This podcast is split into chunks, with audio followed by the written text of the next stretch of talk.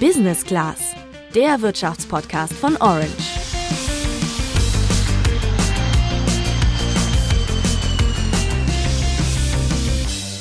Muss nur noch kurz die Welt retten. Das klang ja vor zehn Jahren irgendwie noch so leicht, als dieser Song die Charts gestürmt hat.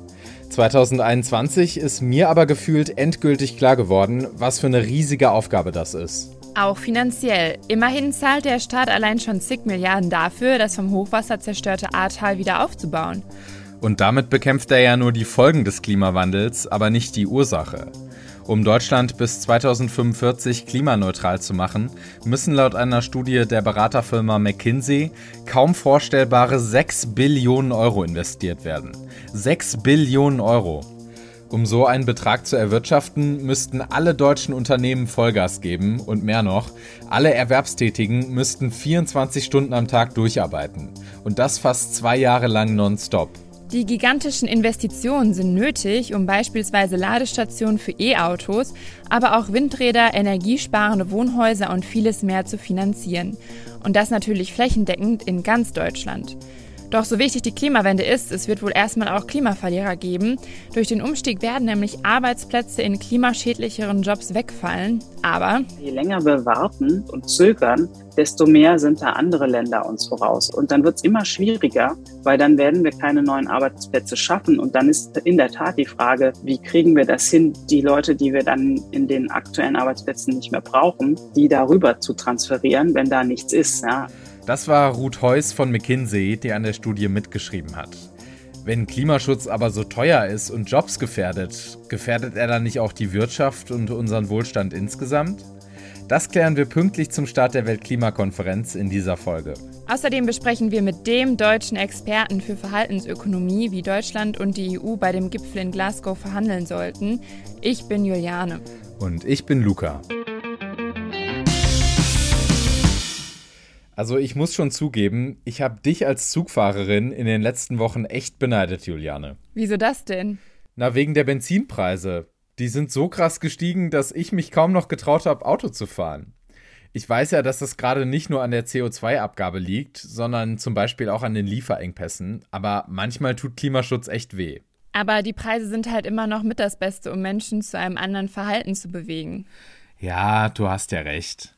Ruth Heuss von McKinsey hat mich auch damit noch beruhigt, dass gerade eben viele Faktoren zusammenkommen und sich die Energiepreise wahrscheinlich auch bald wieder auf ein normales Niveau einpendeln werden. In ihrer Studie zur Klimawende in Deutschland spielt die Energiebranche ja die Schlüsselrolle, unter anderem weil Strom bald nicht mehr aus Kohlekraftwerken, sondern eben nur noch aus CO2-ärmeren Quellen wie Solar- und Windenergie kommen soll.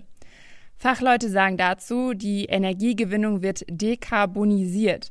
Aber eine Frage quält die Experten dabei besonders. Was ähm, da, glaube ich, die größte Herausforderung ist, ähm, ist die, die zusätzlichen Erneuerbaren ähm, zu bauen. Ja, sie müssen ja für die erneuerbaren Energien sehr viel mehr sozusagen installierte Leistung haben, weil die in der Regel nur 20 bis 30 Prozent der Zeit äh, überhaupt produzieren. Ja, das heißt, die Frage ist, wo kann ich all diese Erneuerbaren hinbauen?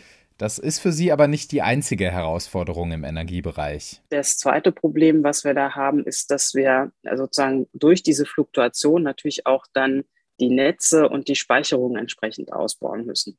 Und damit nicht genug, wenn wir jetzt auf die anderen Sektoren kommen, sind viele von den Maßnahmen, die wir benötigen, um die anderen Sektoren CO2-frei zu bekommen, erfordern dann zusätzlichen Strom. Ja, also am einfachsten wieder erklärt an der Elektromobilität. Ähm, wenn alle Autos in Deutschland elektrisch fahren, brauchen wir etwa fünf Prozent mehr Strom. Der muss natürlich dann auch aus dem Energiesektor wieder zur Verfügung gestellt werden. Na? Und das sehen wir als eine der Hauptherausforderungen, weil wir glauben, dass das auch nur im europäischen Verbund gelöst werden kann und nicht in Deutschland alleine.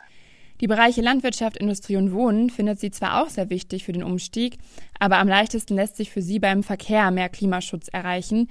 Das liegt unter anderem daran, dass die meisten Autos von ein paar wenigen großen Herstellern gebaut werden und mit denen kann man halt einfacher gemeinsame Ziele vereinbaren als mit Millionen einzelner Wohnungseigentümer. Aber dann sagt sie plötzlich das hier. Im Verkehr ist eigentlich nicht viel passiert in den letzten 30 Jahren. Äh, wie bitte? Das ist natürlich eine krasse Aussage. Ich würde die gerne noch mal einmal kurz relativieren. ähm, was da passiert ist, ist, dass die, dass die Automobilindustrie und auch die anderen Industrien die Effizienz der, der Fahrzeuge schon erhöht hat. Gleichzeitig ähm, haben aber die Kunden immer größere Fahrzeuge, also mehr SUVs, ähm, mehr Premium-Produkte gekauft. Und die Kunden, also wir alle, ja, wir Konsumenten, sind einfach sehr viel mehr gefahren. Ja. Und das führt halt dazu, dass trotz einer sozusagen Reduzierung des spezifischen Energieverbrauchs ähm, durch diesen Mehrdemand ähm, ähm, in dem Mobilitätssektor einfach nichts passiert ist in den letzten 30 Jahren. Deshalb sind wir davon überzeugt, dass es da eigentlich nur mit Elektromobilität geht. Ruth Heuss glaubt, dass wir bei den E-Autos schon auf einem guten Weg sind. Sie rechnet sogar damit, dass bis zum Ende dieses Jahrzehnts 60 bis 70 Prozent der Autos elektrisch fahren werden. Und die 6 Billionen Euro, die bis 2045 investiert werden müssen, hält sie auch für gar nicht so utopisch. Von denen wären nämlich nur eine Billion wirkliche Zusatzinvestitionen. Der Rest müsste quasi nur umgeschichtet werden, also zum Beispiel in Subventionen für E-Autos statt für Fahrzeuge mit Verbrennermotor. Bei solchen Prognosen setzt sie natürlich darauf, dass die Unternehmen den Umstieg überhaupt mitmachen. Zumindest bei der Frage, wie ambitioniert die Klimaziele sein sollen, sind sie sich aber noch nicht einig. Der Chef des Chemieriesen BASF meinte letztens noch, ambitioniert sein ist immer gut, aber träumen hilft nicht weiter. Es ist übrigens bei weitem nicht so, dass sich die Wirtschaft voll gegen den Klimaschutz wehrt. Im Gegenteil. In Initiativen wie der Stiftung 2 Grad setzen sich gerade Unternehmen für ehrgeizige Klimaziele von Unternehmen ein. Allerdings sind sich die Mitglieder nicht immer über die konkreten Ziele einig. Bei der Stiftung gehen die Meinungen besonders weit auseinander, weil da Unternehmen aus ganz verschiedenen Branchen vertreten sind. Das hat mir Daniel Valentin erzählt. Er arbeitet bei der Stiftung 2 Grad als Referent für unternehmerischen Klimaschutz. Bei uns ist die Heterogenität nochmal viel größer oder die Bandbreite der Positionen auch viel größer.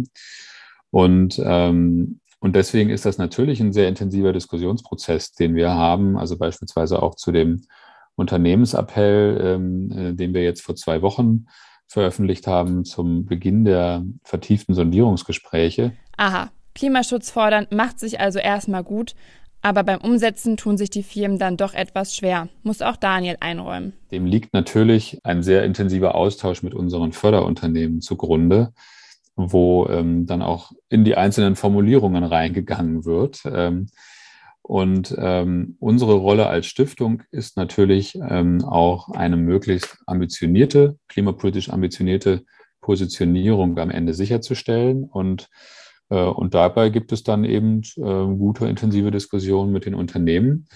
Aber bisher haben wir es eigentlich immer, glaube ich, sehr gut geschafft, dass dann auch einerseits viele Unternehmen oder die meisten Unternehmen, mit denen wir zusammenarbeiten, mitgenommen werden und wir trotzdem einen Beitrag äh, hinbekommen haben, der dann auch für die politische Debatte einen Mehrwert hat.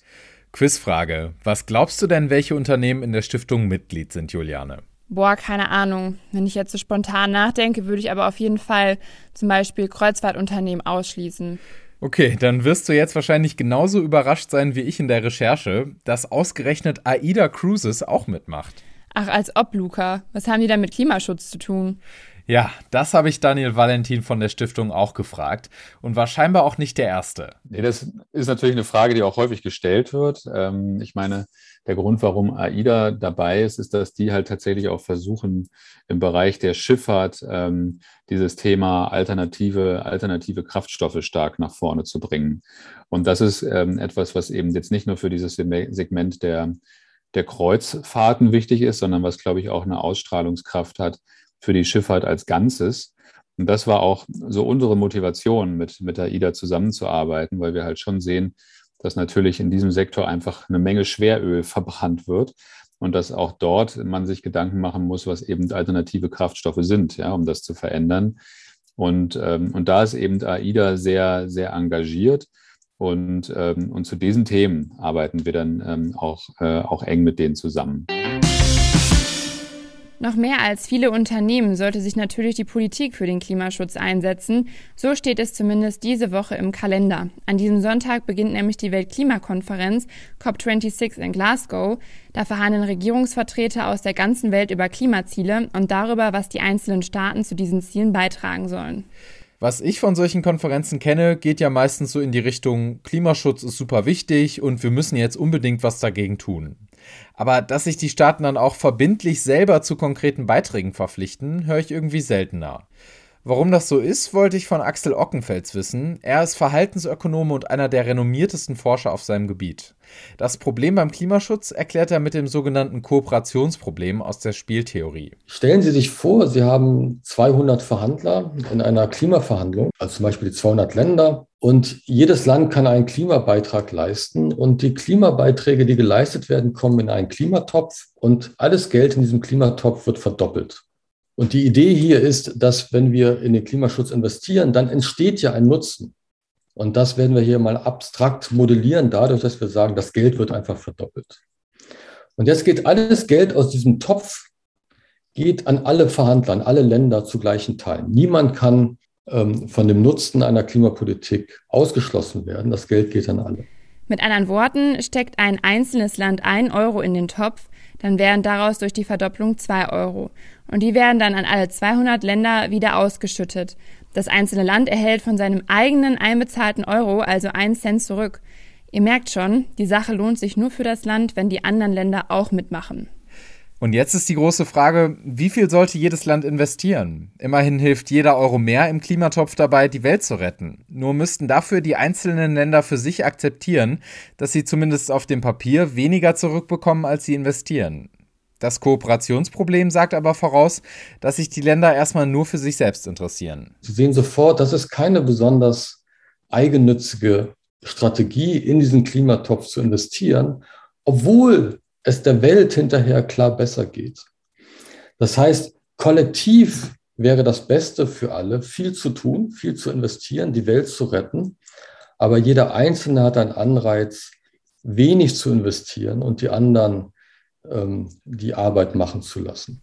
Das liegt für Ockenfels an einem gefährlichen Trugschluss. Der Grund dahinter ist letztlich, dass die Kosten, die sie anderen auferlegen mit ihren CO2-Emissionen, die berücksichtigen sie nicht. Ja, sie sie äh, erlegen ja der gesamten Welt Kosten auf, aber sie berücksichtigen eben nur die Kosten, die sie selbst tragen müssen. Und das ist nur ein ganz, ganz, ganz kleiner Anteil von dem, äh, was sie wirklich dort äh, erzeugen. Sie müssen also die gesamten Kosten in Deutschland etwa tragen, die Sie für Klimaschutz ausgeben, aber die ganze Welt profitiert davon. Und deswegen ist der einzelne Anreiz eben sehr gering, etwas zu tun. Deswegen gibt es für den Wirtschaftswissenschaftler nur eine Lösung. Und zwar internationale, am besten globale Zusammenarbeit mit vielen Anreizen zur Kooperation und Wegkommen von rein nationalen Interessen. Die normalen Wähler in Deutschland etwa nicht, die wollen eben die deutschen Ziele und interessiert es nicht, ob wir mit denselben Photovoltaikanlagen in Spanien doppelt so viel reduzieren könnten. Nicht, man will sozusagen zu Hause vor der eigenen Haustür was machen, aber das ist eben nicht wirklich effektiv oft. Und insofern hoffe ich immer, dass man sozusagen jedenfalls die Leute dazu bringt, dass sie sich dann darüber informieren und vielleicht am Ende des Tages vielleicht die spieltheoretische Sicht und die Kooperationssicht mit, mitnehmen. Der Weltklimagipfel könnte dafür ein Anfang sein.